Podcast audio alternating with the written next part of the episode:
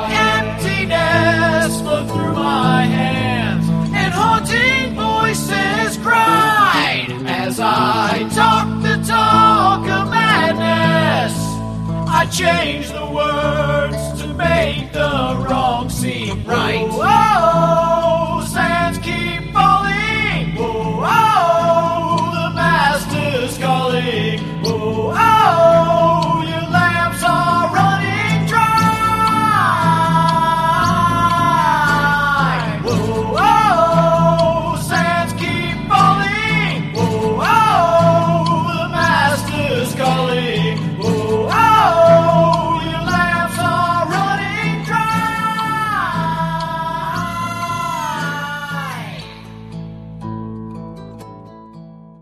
This discussion with Cliff was initially intended to be used for our short form Flint Flake shows, but since there is so much material, we'll be doing two whole shows, of which this is part one.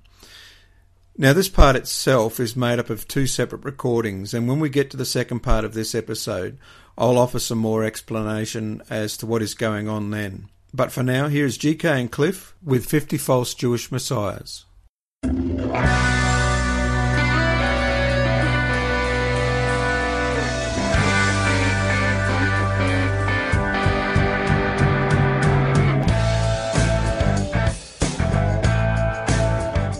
You're listening to Like Flint Radio, part of the Revelations Radio Network.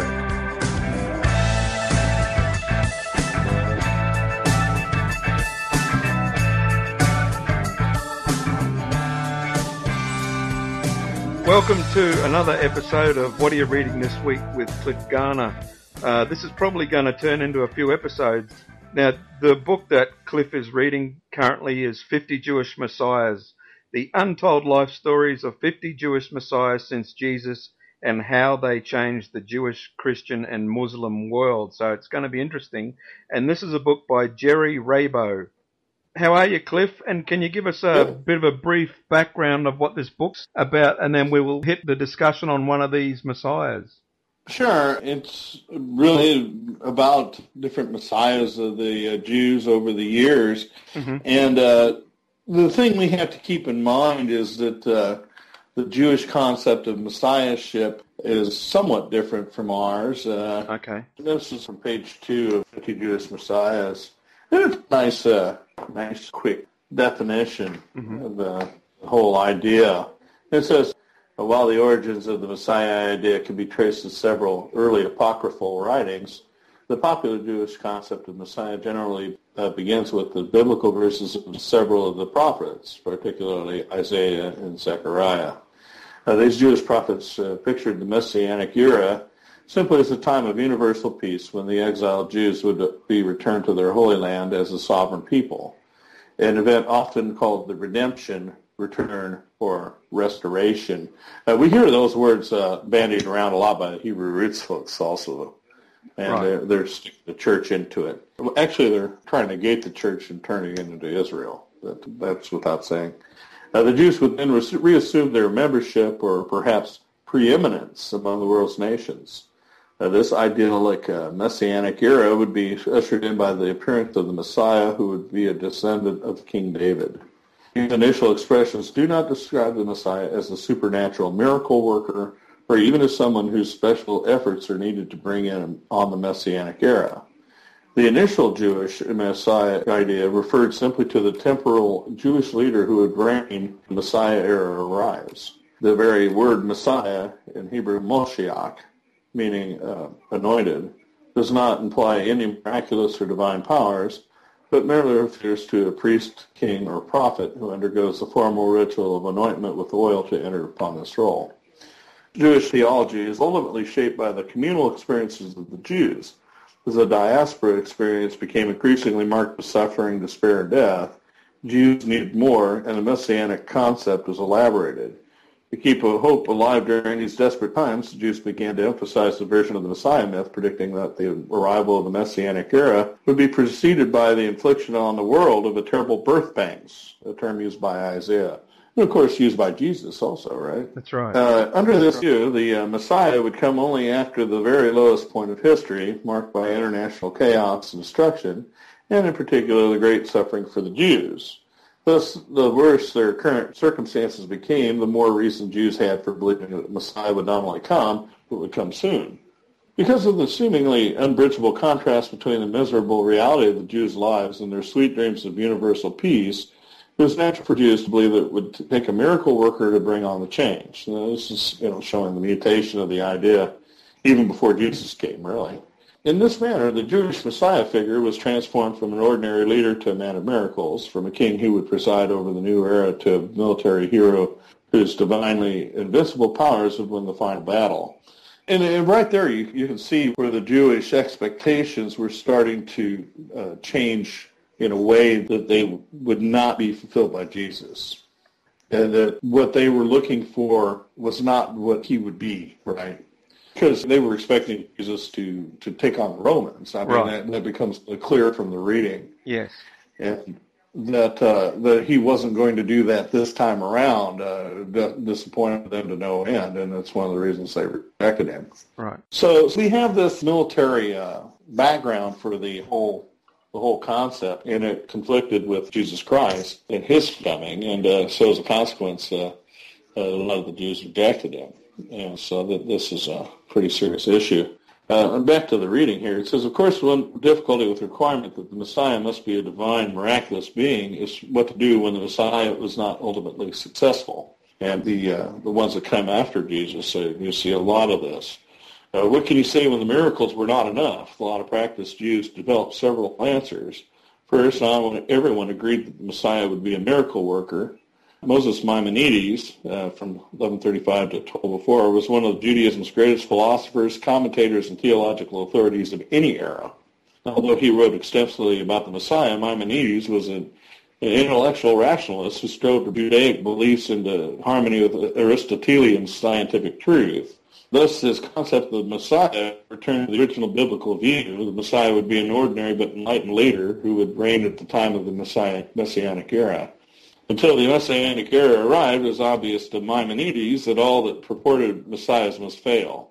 And in some ways, uh, uh, Maimonides was uh, presenting himself as a kind of a picture of the Messiah as well. I, I don't know if you'd ever heard that before. But, Yeah, uh, no, I, no, I think so, and he's highly respected to this Yeah. day amongst the Jews and Israel because I think in uh, one of their earlier banknotes he features on it prominently. Oh yeah, yeah. Mm, He's one of the greatest people to live, actually. Right. In, in, in any era, uh, Yeah. in any, any place. Uh, the guy was uh, very, very uh, extensive in his thinking. You know, I mean, it, it, it's really remarkable how complete his philosophy was. Yeah, we, now we, we look back at him as a uh, a wise philosopher from our angle, don't we? Yeah, yeah, we do, and uh, and he was mediating actually between uh, Judaism and Islam and Christianity. Yeah, And uh, and he was uh, he was also one of the foremost uh, people at his time uh, presenting this Aristotelian uh, philosophy in, in a big way. right. And that that was the thing. Uh, you, you had kind of a a dynamic uh, going throughout the Middle Ages that was uh, kind of fluctuating between uh, Platonic and Aristotelian philosophy. Mm. And all the, the, the readers will be like, wow, we're, we're trying to get rid of all that paganism. It's like, no, you're not. You're actually putting in more with the Kabbalah. Yeah. Uh, so sorry. but uh, that is the way it is. It's uh, very Platonic. Uh, in fact, it, it's probably almost uh, pantheistic uh, in its uh, Mm. permeation of the God essence, right? Yes. We'll come across a lot of this uh, looking at these uh, people here. But My- Maimonides was uh, was a really important one, and uh, he uh, he he did try to put more of a rationalistic viewpoint onto it. And there's there's a big uh, conflict between Maimonides and the Kabbalistic leaning messianic characters and their followers. And that does go back to uh, the dynamic that you know you see throughout the whole Middle Ages between Aristotelian rationalism, and then on the other hand you have the uh, Platonic uh, mysticism, you know, that uh, Neoplatonists. Cliff, he's not one of the 50 that's listed in the book, though, is he? Uh, actually, he is. Uh, he's Oh, of okay, okay, all right. we, we will come across him again. Okay, okay. The, the thing that happened right after Christ's crucifixion They don't talk about it here, but I, I was listening to a program uh, that had had a nice clip from uh, uh, Dr. Brown, and that there was a, a, lot of things that happened, and they were documented in the Talmud that showed that God had moved on from the temple even before the temple was destroyed. Like the uh, the ribbon that they would uh, tie onto the sacrifice, right? It wouldn't change color, and so it was showing that God was rejecting their their their sacrifice. So the thing is, is that the uh, temple era was ended before, and the, the Jewish uh, establishment knew that. So that that's probably part of why they were preparing with the Talmudic stuff, the one in Babylon and, and all that, that they were preparing for the new change that was going to happen. And they weren't sure what form it was going to take. But when the, the temple was destroyed, it was clear that God had God had spoken. So that, in my opinion, it, it tends to very strongly uh, reaffirm the uh, Christian message. But at the same time, uh, there were other opinions. You know, I mean, the uh, the rabbis definitely have their own take on it. So, so the first one that comes about is our good old friend Bar Kokhba, and he is the first real uh, Messiah that, that they deal with in this book. And uh, he, he's an interesting character. They don't really go into a whole lot of detail on him. You know, you, you probably get a lot more from uh, certain history books of the time. Are we going to be talking about him today, or? Yeah, said Bar Kokhba. Oh, absolutely. Okay. Now, other people might know him, Cliff, as Shimon ben Kosiba, yeah, son of a star. Mm-hmm. Uh, second century, we're talking. Right. Uh, second century revolt against Roman rule. Right. After the uh, temple had been ruined, uh, Yep. They, they, there was a second revolt, and uh, he Yep. was the he was the chosen leader. That's right. Now, now it was Akiva or Akiba, depending on how you want to pronounce it, uh, that uh, was the uh, the the head rabbi at the time. Uh, he was the one that actually physically anointed Bar Kokhba. And he really went on on a limb on that because a lot of people didn't go along with him. And the years are uh, 100 to 135 on Bar Kokhba. I, I guess that he was really cruel to the Christians. Well, of course, with the first rebellion and the destruction of the temple, the Christians got out of town long before. And I'm, I'm under the understanding that uh, that the Jewish establishment never forgave Christians for it. But uh, but there was there were other problems besides that, so you really can't put it down to that. I mean, you had the the Sanhedrin paying Paul to go out there and kill people until he uh, went on the road to Emmaus, and they they didn't really find anybody to really take his place, but they they did find smaller characters, I guess, would persecute the church. But Bar Kokhba, he, he did strike at the church. He was very hostile to Christians, and uh, he was also, a, I understand, a very good administrator. Well, yes, Yeah. because um, uh, as far as I know, they were minting their own coins in his era. Uh, so that shows some sign of uh, administrative control, Mhm. and you know, replacing all the Roman ones with their own coins from his era.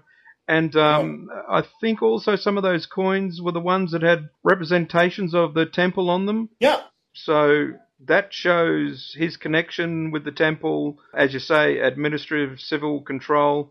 But he was also a military leader too, wasn't he? yeah, yeah. He was actually quite good. Uh, they won a series of battles and kicked the Romans out, and uh, which I find kind of interesting. Uh, now, now to back it up a little bit, uh, he was uh, directly in conflict with uh, Hadrian, who had uh, taken over for Trajan. Right. And, and and one of the things about this that I find kind of interesting is that uh, Trajan didn't care much for the Jews, and he had pushed the, the borders of Rome probably to their greatest extent because you know he went up into Romania and uh, took Transylvania and all that. But uh, with Hadrian, Hadrian actually started off uh, with a very positive attitude towards the Jews, and he was even talking about letting them build the uh, temple, or rebuild the temple. Right. And the problem is, is that the more he gave, the more they demanded. And uh, you know, Good old human nature, Cliff. good old human nature. Uh, and so, and he talks about this. Uh, you know, it's like you know, I, I read that, and it was like I, I remembered hearing that. But you know, you don't find that in too many historical sources. A lot of sources don't even discuss what Hadrian was doing before the rebellion occurred. They just it, it sounds like it just comes out of nowhere. Well, it, well, it doesn't. It came because you know you had Titus uh, destroy the city, you know, and uh, his father became a Caesar, and then Titus uh, would become Caesar after that, and then the, then the third one in the family did after that, Yeah, and so- he was first of the bunch. Domitian, Domitian was. Uh, Yeah, so it goes. Ves- Vespasian, Titus, Domitian. So Yeah, Vespasian Vespasian. was the father, and Right. Titus and Domitian are brothers. Yeah. Right, exactly. And that the after after them, you know, you ended up with Trajan. Uh, Trajan uh, came along a little bit, well, well, not directly, but a little bit later. And and then you ended up with Hadrian. And Hadrian was uh, Trajan's uh, adopted son. You know, that, that was uh, that was the good emperors, right? And, and right, uh, right. Hadrian, uh, Hadrian's been uh, given a bad rap by the Jews. I mean, they really didn't like him. But but the thing is, is that Trajan was really hard on him, and so were the previous ones. You know, Domitian and all of them. They were all hard on them. So when Hadrian came along and started off being nice, and they they, started demanding more, then uh, then he was just totally execrated. I mean, he's just he's he's like one of the worst of all of the emperors, and for good reason eventually, but but but not because of what he did at first. Because when he started to allow them to start rebuilding the temple, they started getting these uh, really heavy messianic uh, fervor, and they were they were looking to overthrow Rome. They thought they thought for sure that this was going to be the time. You know, they missed it with Jesus, and so yeah. now now's our now's our chance, right? We're going to really tear up Rome this time. And uh, and so when, when that fever started up, Hadrian didn't have a whole lot of choice, and he started cracking down on him, and it, it just went from bad to worse really quickly. It says here, it says uh, that he actually started building the temple. Uh, Hadrian undertook the rebuilding of the Jewish temple in Jerusalem at the location where Titus destroyed the second temple in 70 A.D. It is said that he, in order to uh, ensure absolute fidelity to the biblical requirements of the construction, Hadrian placed the project under the direction of Onkelos, a uh, renowned biblical translator and commentator and famous convert to Judaism. Uh, I believe he was Egyptian. Uh, it is uh, difficult to even imagine what course of Jewish history might have taken if Hadrian had gone through with his plans to build the third temple for the Jews. Uh, but instead, the emperor stopped the project because of the concerns of his generals and the church. They warned him that if he reestablished the Jews in their temple in Jerusalem, the Jews would become too powerful. In place of the messianic dreams that Hadrian, uh, Hadrian's initial plan had stirred up, his reversal sparked bitter resentment of the Jews, and the emperor's new policy unleashed a vicious spiral of reciprocal hostility. And this one's hard to confirm, but they say that he says that Hadrian's daughter was killed and he blamed the Jews. Have you ever heard that? No, that's very new to me. So is this from the book? Yeah, that's what the book says. And, and I've seen little things, but uh, as far as it being a reputable citation, it's not. You know, it's like uh, there's this little tidbit, and it could be really, really important to the whole point. It'd be quite a major issue if we could prove it. Yeah, yeah, it would be if we can prove it. And and the thing is, is I haven't seen anything that that actually proves it. And most of the references are back to this book anyway. That item uh, exists apart from this book, but I can't get, a, get any citation on it. So that's a little detail I, I'm, I'm hoping that I can come across eventually. And yeah, if we can prove that one way or the other, that could be really significant.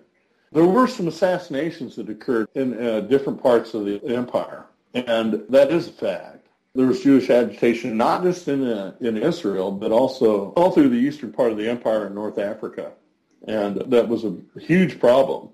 And in fact, uh, when when they finally reacted in a military manner and anointed Bar Kokhba, they actually took a huge chunk away from the emperor at, uh, off the bat.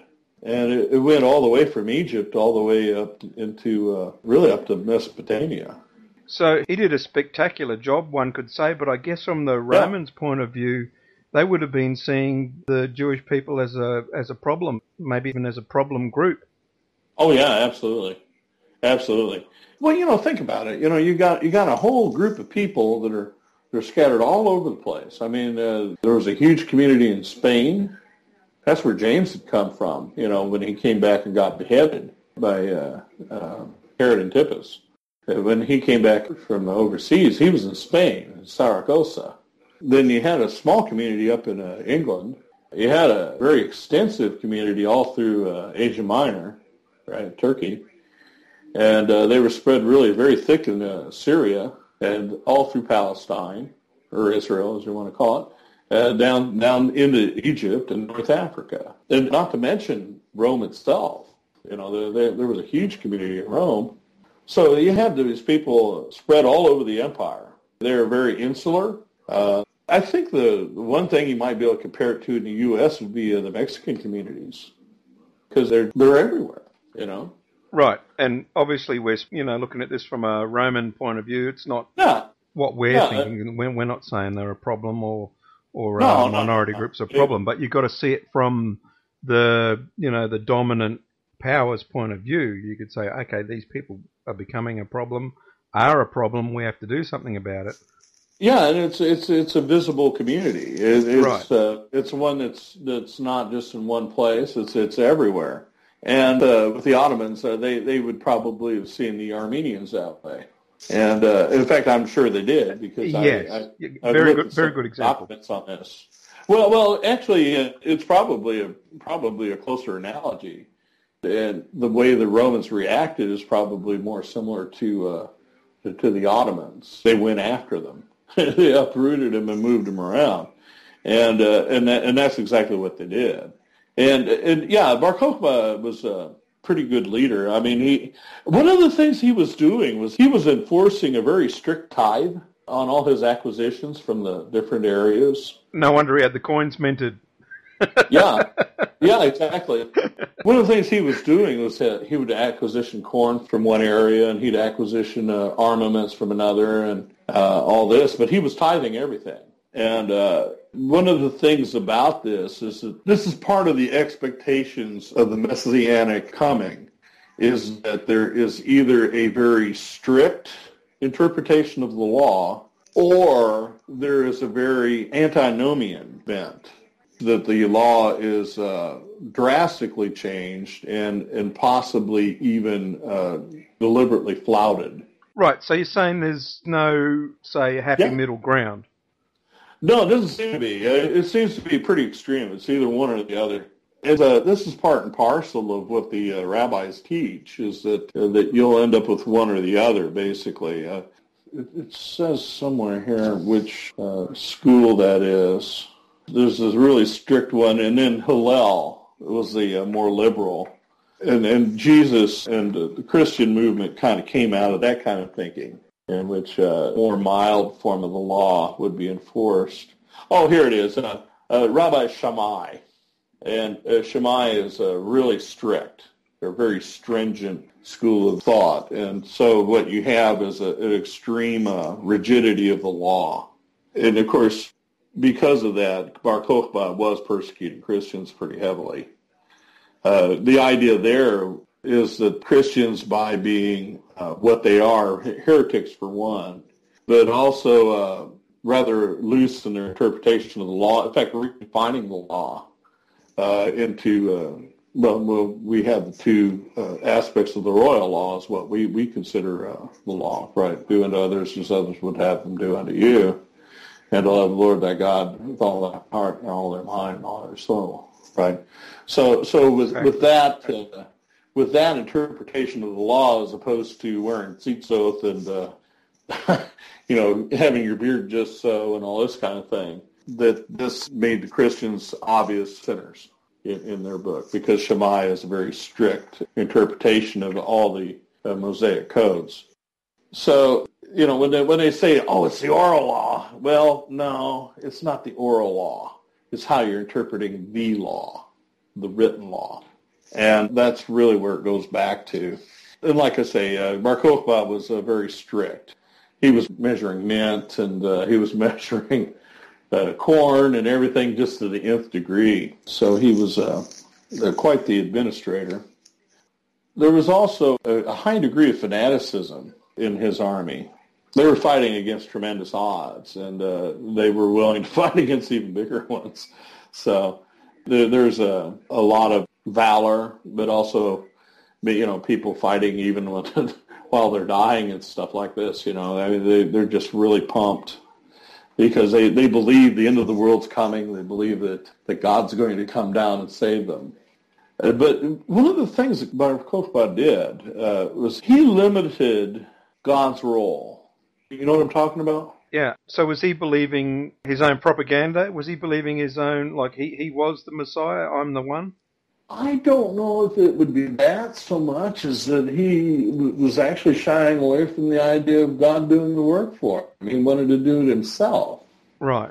His thing was, uh, well, here, uh, he would pray, Master of the world, neither help nor embarrass us. Mm. Now that, um, you know, there's some really big problems with this, but, you know, I, I can see where he would do that and, and because uh, you know this is this is definitely an anti-Christian thing, which we want to say that Christ does it all for us, which He does. You know? Right. But in His case, I'm doing it. It's me. So He's telling God, "Don't stop me. Don't get in my way. Get out of my way." Yeah, yeah. You know, that's what He's telling God. Yeah. And it's really kind of interesting that kind of dynamic that he has even after all the work that Akiva did. And Akiva uh, supposedly was one of the great founders of the uh, Zohar. And, and, and, a lot of the Zohar uh, goes back and cites Akiva. So your rudimentary uh, mystical schools are starting even now to produce Sefer Yetzirah, the, uh, the book of splendor, I guess it's called. And uh, that gets into the Kabbalah there's no no way around it. The Kabbalah is starting to really take root at this time, if not before. And uh, with Akiva, he, he's one of the main ones. Uh, also, uh, Yochanan, I think, is another rabbi. Now, now uh, you, you were mentioning that uh, Kosiba, right? Uh, yeah, yeah. That was actually his name. Yeah. Was uh, Kosiba or Kosiba. Yeah. But it was Akiva he gave him the name Bar Kokhba, which is the son of the star, and uh, this is a messianic term. Right. And that's where that comes from. It comes from Akiva of course, nobody ends up with everybody behind them, right? You know, you, you have you have two Jews together, and so you have three opinions or more. that's the saying, yeah. yeah, that's the saying. That, that seems to be about right, especially with rabbis. So when when Akiva went for him, uh, he called him the son of the star, and some of the others uh, they uh, actually called him Bar Koziba, which means son of lies. so, so it, you can see where where that all went. Yeah. Uh, there is that other opinion there, and a lot of the rabbis didn't buy into it. Mm. Uh, uh, in fact, uh, Rabbi Yochanan ben Porta uh, was recorded in the Jerusalem Talmud of saying, "Akiva, grass will sooner grow, grow on your chin before the Messiah comes." uh. It's just a very clever way of saying you'll be dead before he is here. Right. so, so that's kind of funny, but uh, it, at the same time, it, it does show that uh, there, there was far from uh, united behind him.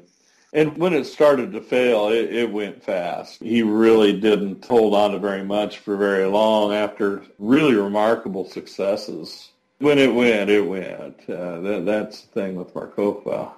And they give a story here, and it's kind of interesting. And talks about how uh, strict Bar Kokhba was and uh, also how it really kind of rebounded against him. And it came down to he was uh, holding on to one, one stronghold, the city of Beitar.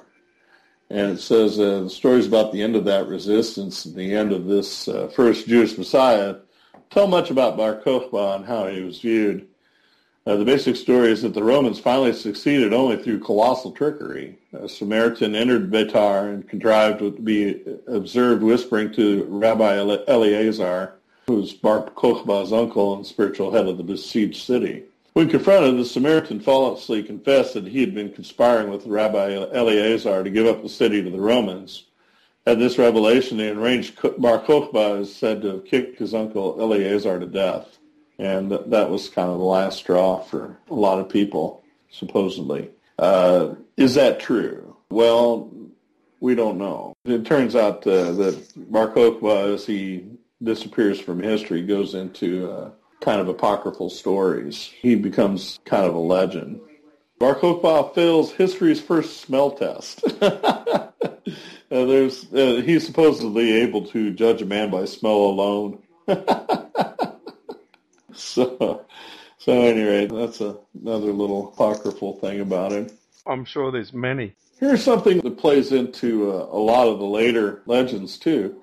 Uh, the tragedy of Betar is said to have occurred on the ninth day of the Hebrew month of Av. I knew you were going to say the ninth of uh, Uh, I knew it.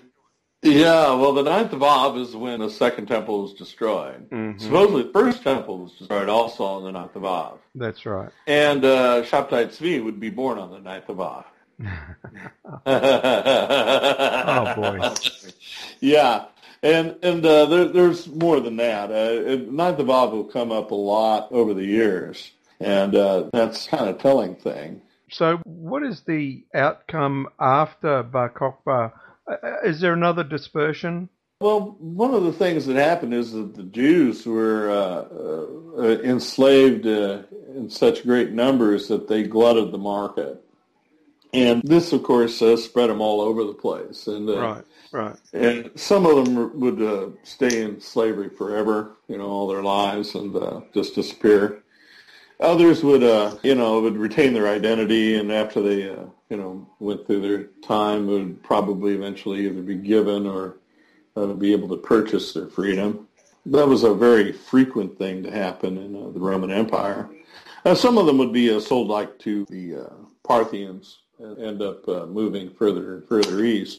When we examine the story about the lost tribes, there's some real big problems with the, the, the legend, and, and the people that want to perpetuate it really are, have to stretch uh, what is known historically. The tribes were never lost, but the uh, diaspora was pretty well spread, okay? And that is a fact. A lot of the uh, diaspora was in uh, Parthia. In fact, they were placed there by the Assyrians. So what you had was you had uh, Jews that had uh, gone as far as those kingdoms, you know, like around Afghanistan and stuff back in that time. Uh, they were spread out through there, and they were spread uh, all the way up to probably uh, close to Tibet. And they came in contact with the Khazars, of course, and uh, they would uh, convert them, or convert at least the nobility of them, actually. Wind us up on Bar Kokhba so we can keep this as one encapsulated. Oh, okay. Yeah, uh, Bar Kokhba, uh, yeah, he, he- like I say, he, he, he dropped like a stone, uh, which is really kind of a, you know, with his rise, you know, I guess kind of fitting. He was as sudden a failure as he was a success. And that when he died, his movement was, was finished. I mean, there, there was nothing really left of it. What it did do is it uh, contributed to the diaspora. Uh, the, the Jews were removed from Jerusalem permanently after that. It was uh, Aelia Capitolina, I think it was called. Yeah, they renamed it, didn't they? Yeah, they they totally renamed it, and uh, they put a temple to Jupiter, I guess, uh, in uh, Jerusalem, and that the Jews were not allowed to go back. Yeah. Uh, they, were, they were under pain of death.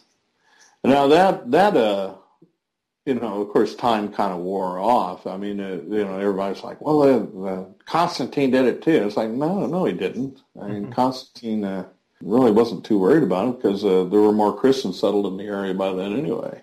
Yeah. But uh, one of the things that is kind of remarkable about the diaspora was that we we really get told when it happens that there was a huge number of tribes in uh, in Arabia that were uh, Jewish, and they weren't necessarily from the tribe of Judah. Uh, in fact, they probably weren't. They were probably from the northern tribes that, that were down there. And I understand that uh, Simeon and Manasseh and uh, a couple others, uh, Dan, I think, uh, was also one of them that went south, that these tribes down there were from the northern kingdom, not the southern. And you had a kingdom uh, later on that would uh, rise up in Yemen, uh, the Himyarite. Are, are you familiar with them? No, no. Uh, that was a huge thing, actually. Uh, you, you really didn't see so much of it in Roman writing, but it was kept track of by the Ethiopians. Ah, interesting. But I, I knew there had to be some down there because eventually, when Muhammad comes on the scene, he's amongst the Jews. Exactly. Hmm. And those were down there. And periodically, there's uh, like legends of somebody going traveling and trying to find the uh, lost tribes. Mm. And this runs through uh, as, a, as a kind of a, a counter stream, you know, with the uh, with the messianic expectations. Right. And and we're we're hearing a lot of people talking about that again, but like I say, it's invalid. The the number of people that possibly were were lost is actually pretty small. Right. Uh, when it's all told, I think it's something like 27,000 were removed by the Assyrians. Right. So that's less than a fifth of the population of the north. Yeah. And so, so what happened is that, that basically they didn't move for a while, and uh, it was probably at this point in which they actually moved. I'd say there's a pretty good case for that. Oh, so you're saying post Bar Kokhba? Oh yeah. Oh, okay. Oh yeah. Right. Uh, well, he he brought them all together. Right. They were kind of spread out all through Syria and stuff. Yep. Yep. Uh, and, and during Jesus' time, I mean, that's part of the reason they went up to uh, Tyre and all that was uh, Mm, they mm. talking to the Jewish people up there. yeah. And by Jewish, I'm I'm talking about children of Israel. Yeah. Well, look at Paul. I mean, he he's from Tarsus and Yeah. he's a Benjamite. You know, Yeah. well, was he sent out in the diaspora? Well, Yeah. I don't. Uh, his father, his father was there. I mean, so he'd been there for a couple generations, but that doesn't mean they were there much longer than that. Mm. It's kind of interesting to start looking at the history of it because It is. you know they got all these people who are saying, "Well, they're they're they're lost." They they had to they had to gone north and become Scyth- Scythians. Like, no, they don't. Yeah. Why would they do that? Besides, the Scythians, well, they came down into Israel. You know, Scythopolis uh, was named after them. And you had the Cimmerians that went into Turkey. You know, I mean, why would they go from a nice, comfortable niche, you know, right there, right on the other side of the Tigris River, go up into the Ukraine, basically, and then come back down? What on earth? Yeah. And, and, and not only that, we're not even talking about the linguistics. You know, with all this babble about the lost tribes, I mean, it just gets ridiculous. Yeah. But we do see certain movements and certain patterns of the people, and uh, and and I and, and like I say, uh, this is uh, right at about the point where you know, in order to get away from the Romans, a lot of them went south. Yeah. No. So- look, it, it makes complete sense because, as I say, eventually they're down there in Muhammad's time, so it makes sense to me. Oh yeah, absolutely. And, and that was the best place to go to get away, Yeah. rather than stay within the empire or go into Parthia and give them the Romans an excuse to go after them. That's right. So they, they went south. They went into Arabia where, where they'd lose them in the desert. And, and, and not only that, the Arabs were close relatives. I mean, the, the languages Well, they between well the- they were. Oh, yeah. Uh, they- well, they still are. They- You know, they've argued uh, that Ugarit and uh, Hebrew and uh, uh, Canaanite, hmm which also means Phoenician, were all um, Northwestern Semitic. Yes. And the difference between those languages is almost nil Yeah. you know, you, you really have to go to uh, the Babylonian language to find any significant di- differences. And and really where it's only significant is because uh, the influence of Sumerian and, and the fact that uh, that they were using the writing system they were using. See, one of the things that happens with language is if you have a an educated elite who dictates the uh, rules to language, it tends to become systematized, you know, to where uh, it will reinforce certain uh, tendencies within the language. Because they were using a foreign uh, script, it, it would naturally tend towards a, a certain type of abstraction that would enter into the, enter the language. And that there would be a lot of borrowing from the Sumerians, and also there would be a, a certain amount of uh, rigidity with grammar. So what what probably happened is is that uh, as the Aramaic uh, tribes started moving further into Babylon, that really that was a living language, whereas the the Babylonian Akkadian language was more of an official language that they would use in the court and with religion. And in fact, that's that's exactly what the uh, the historical record tends to show is, is that uh, the Aramaic language displaced very quickly displaced Akkadian because it was a living tongue. Yeah. Whereas Akkadian was it was a relic uh, Yeah. from another time, and uh, and it was used in in high society, but it wasn't used by daily people. And so when, when that happened, and, and not to mention the diaspora, you know, when, when they exiled the, the, the best and brightest to Babylon, what language did they come back speaking? Yeah, yeah. You know, they were speaking Aramaic. Aramaic. Uh-huh. Alrighty, so that's the first of the 50 messiahs. I'm not going to hit all 50. I'm, I'm going to give a quick overview of a lot of these guys. I, I was going to say we're not going to do all 50, but we might look at uh, one or two others as we go along. But I, I Yeah. find uh, Bar Kokhba is the best one to kick off with because he is officially the first. Is that right? Yeah, he really is, and Hmm. he's an interesting guy to start with. Yes. And uh, but Maimonides and uh, the the the way he affects the whole thing uh, for a couple hundred years Mhm.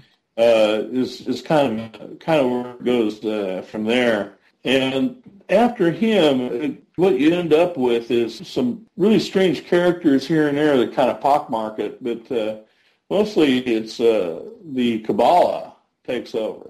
Right. So we're going to hit a couple of the major ones, and maybe if you find That helps define Shabtai Tzvi.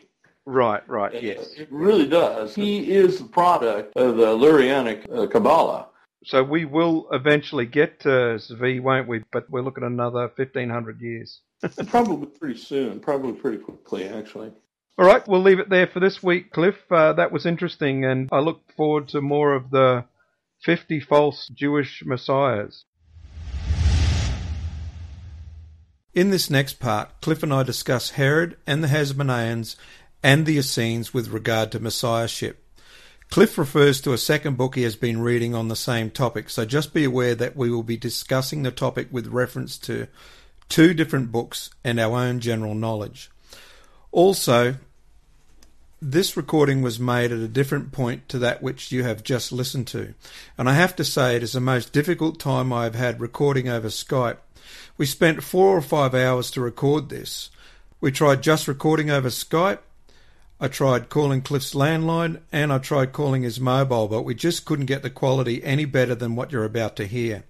Ironically, after we finished recording, and that is probably about four hours later, uh, after a long struggle, the quality came back and Cliff was as clear as can be expected, but by then we were, to be honest, we were worn out. Now, that being said, please try and stick with us as I think you will find this segment interesting. And as usual, when you listen to Cliff, you will find some surprises along the way and maybe something you did not formerly know.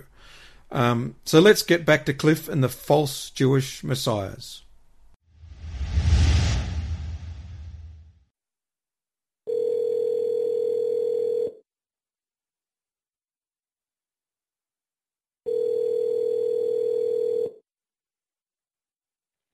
Huh? Oh, that you back? Okay. It says you're in California.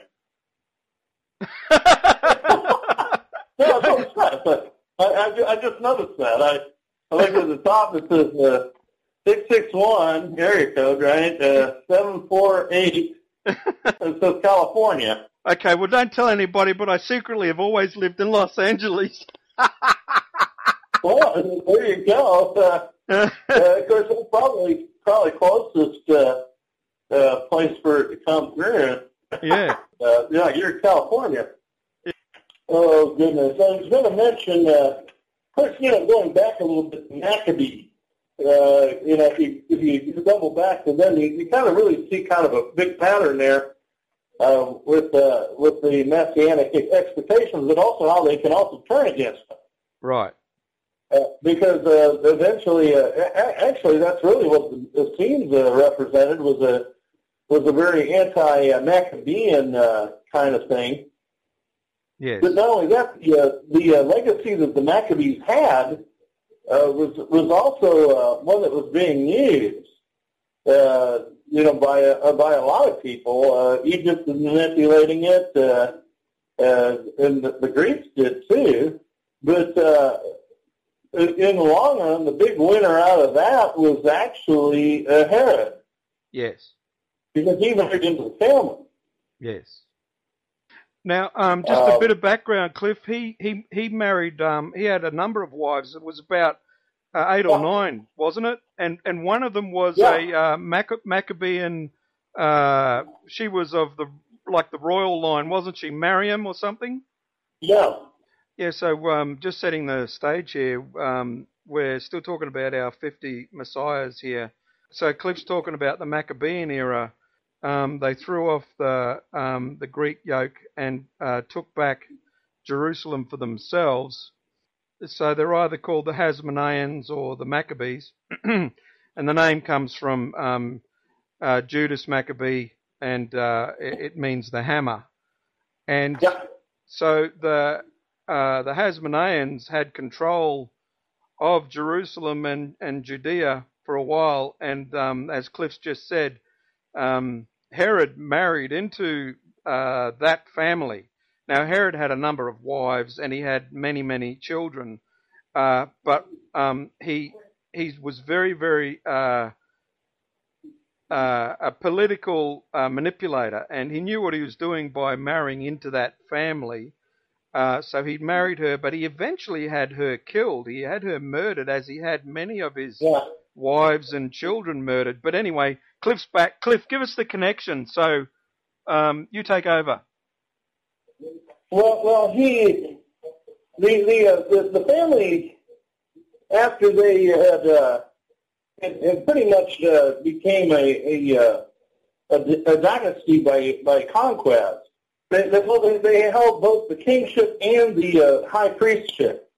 Yes. And and by having both of those uh, pretty much bound up into one uh, one office, that uh, that they had a considerable amount of power.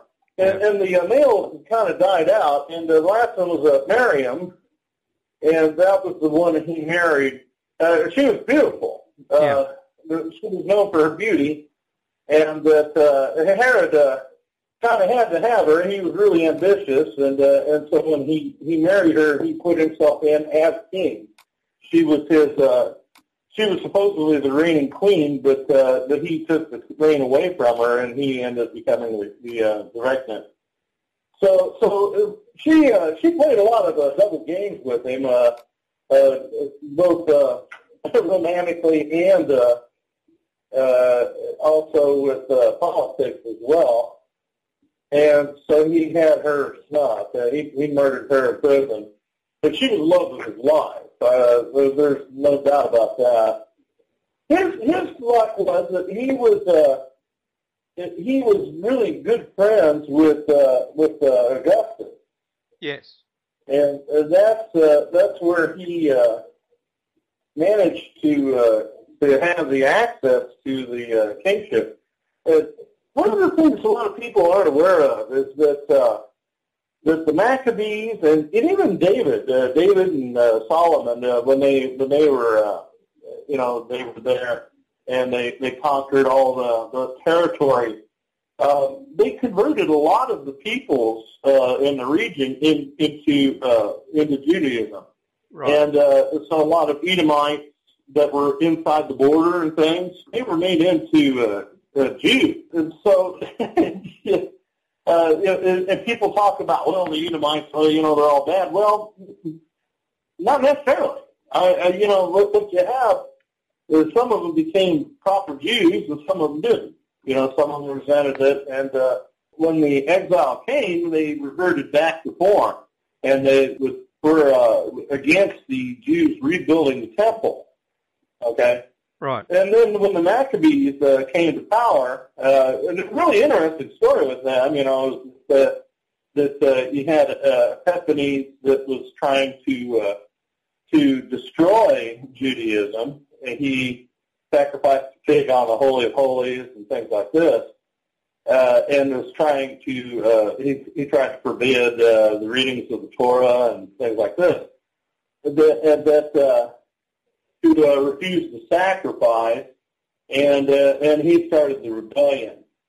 And, and, it, and it was Judah that uh, became the, the hammer himself. Wasn't it? That's right. Uh, but, but when they uh, when they uh, conquered the area again, and, and, and actually created a, a pretty pretty pretty fair sized uh, uh, Jewish state, that uh, he again uh, had, uh, forced the uh, the Edomites and the Moabites and uh, other people in the region who had actually gone further inward uh, into uh, the borders of what we would now call uh, Israel, that he forced them also to uh, again uh, become Jewish, and a, a lot of them accepted it. Uh, they, they were probably leaning towards a uh, more of a monotheistic kind of a belief anyway. Uh, that was the trend um, of the time. Uh, although the, the Greeks uh, had the, their polytheism, uh, the, the, the people of the of the Levant uh, were were getting away from uh, uh, the um, the type of uh, of paganism that was uh, rampant before, you know, with uh, you know the Astarte and all those. those. Those gods and goddesses were were kind of passe. Yeah, with the Maccabees, you had an established uh, established line, and, and and what they did was, was by by virtue of their uh, fighting back is that they became uh, uh, appointed as a type of Messiah. Okay, Right. and, and they were they, they were seen in that way. And by their success, uh, it, it, it snowballed, of course, and uh, and and established uh, a whole line and a dynasty. Yes.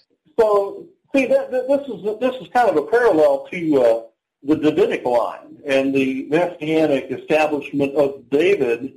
Uh, although you know we do have God's uh, imprint on on David in ways that we don't see with the uh, Maccabees, but but we can actually see a really kind of interesting parallel in the way that uh, messiahship has worked since, and especially with the uh, Jewish uh, uh, Jewish views of it they were kind of blessed because they succeeded, okay? Yes. When they established themselves, because they established themselves for generations.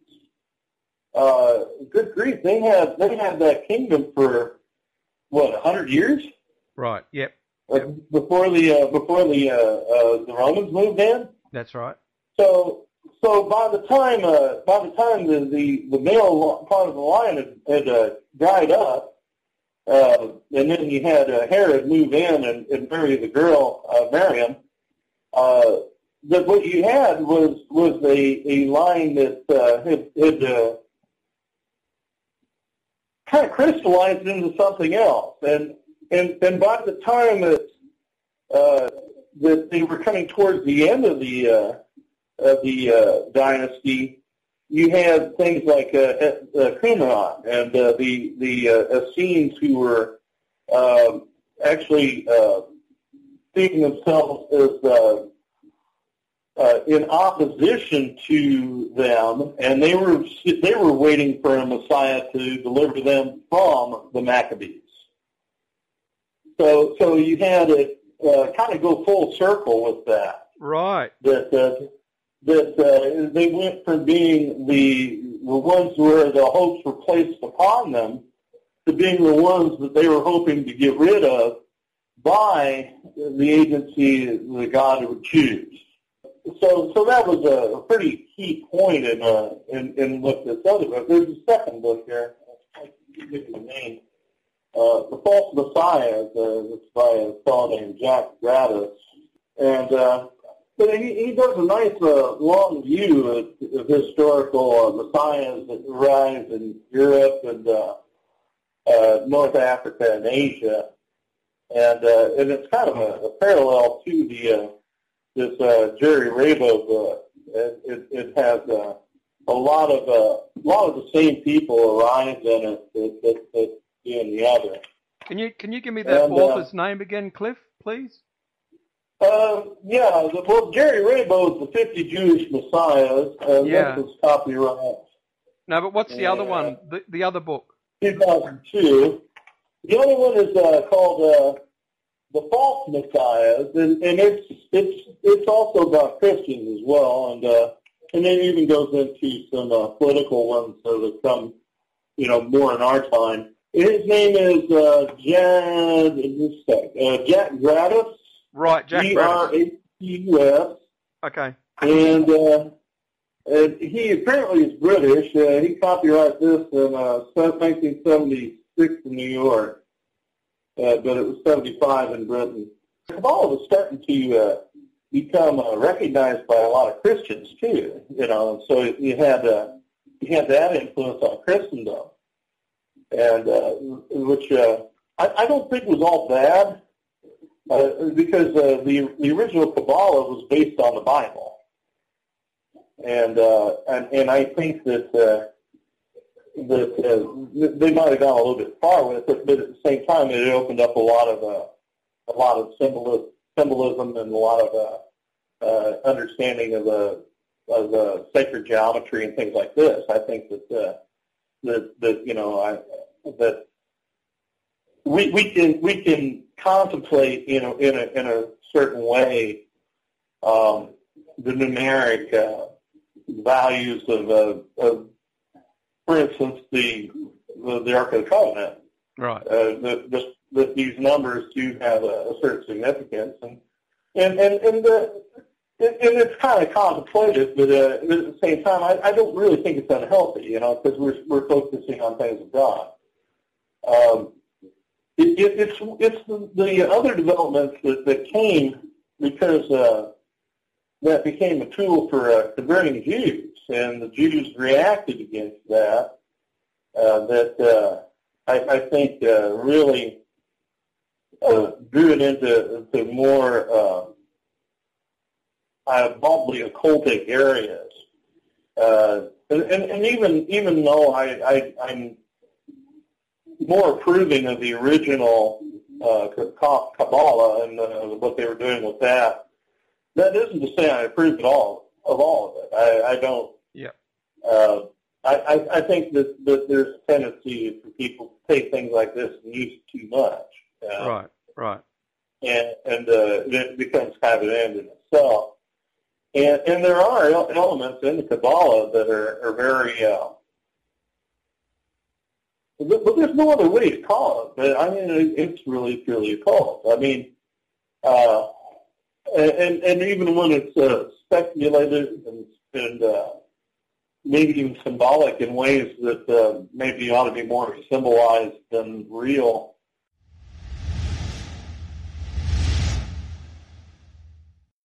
Back to the uh, Hasmoneans, um, the Maccabees. Yeah. Can I- yeah. Can I can I sum up what I think you were saying back there, and you, you tell me if I've got this right? Sure. Uh, but the Hasmoneans were seen as um, somehow messianic because they came, uh, they bought the uh, uh, land back under Jewish control. Uh, They cleansed the temple and reinstated the sacrifices. Yet the Essenes, who um, uh, uh, border either side of zero uh, AD, um, they Yeah. they seen themselves as bringing forth or looking forward to some sort of a Messiah to free themselves from the Hasmoneans. Is that kind of what you were saying? Yeah. Yeah, And so- exactly. And it folds back onto That's itself. exactly what I said. Huh? and it folds back onto itself. It goes round and round. Yeah, yeah. Is kind of it- it's gone full circle. Yeah, that's exactly what I said. Okay. Uh, that that the that the uh, Maccabees, uh, and and they were also called the Hasmoneans too, aren't they? yeah, I was mixing Uh, that up. Yeah, that's they, uh, right. Yeah, and, and uh, yeah, they, they, that's exactly it. They they they rose up uh, under under a set of circumstances that, that you know the, the extreme need of the people Mm. Uh, met with uh, with a very uh, uh, bleak uh, future, um, and that they they rose to the occasion, Yes. uh, put them in a position to where they were considered uh, anointed. And, and uh, like I say, uh, I think in their case they anointed themselves. In most cases, after Bar Kokhba, there wasn't anybody pouring any oil directly, but there, but there was kind of a more of a symbolic meaning in, in this anointment. The, the Essenes represented a faction of the people that had turned against them. Yes, that's right. So Uh, no, I thought that was a good point. And is that that's what's brought out in that book, isn't it? The the Bradis book. Yeah, yeah, it sure is. And uh, Before we move on, can I just point out that um, the king that the Hasmoneans or Maccabees defeated um, was Antiochus IV Epiphanes from the Seleucid Empire or Seleucid Oh. Empire. yeah, And- Seleucid, and- I couldn't think of that. called himself basically God manifest. Right. So, so it's funny that we're talking about messiahs here, and um, uh, we have the Hasmoneans throwing, uh, overthrowing a guy who called himself Epiphanes, God manifest. Alrighty, well, that's the end of part one of the 50 false Jewish messiahs. I do apologise for the quality of that last piece, and I don't think we'll record like that again. So rest assured when we come back for part two, the audio quality will be much better than that. Thanks for listening, and if you have any comments or questions, just contact us at mail at likeflintradio.com. And don't forget you can find us on the web at www.likeflintradio.com. I'm your host, GK, and until next time, God bless and hooroo. With the closing of a doorway, estrangement of me to the truth inside.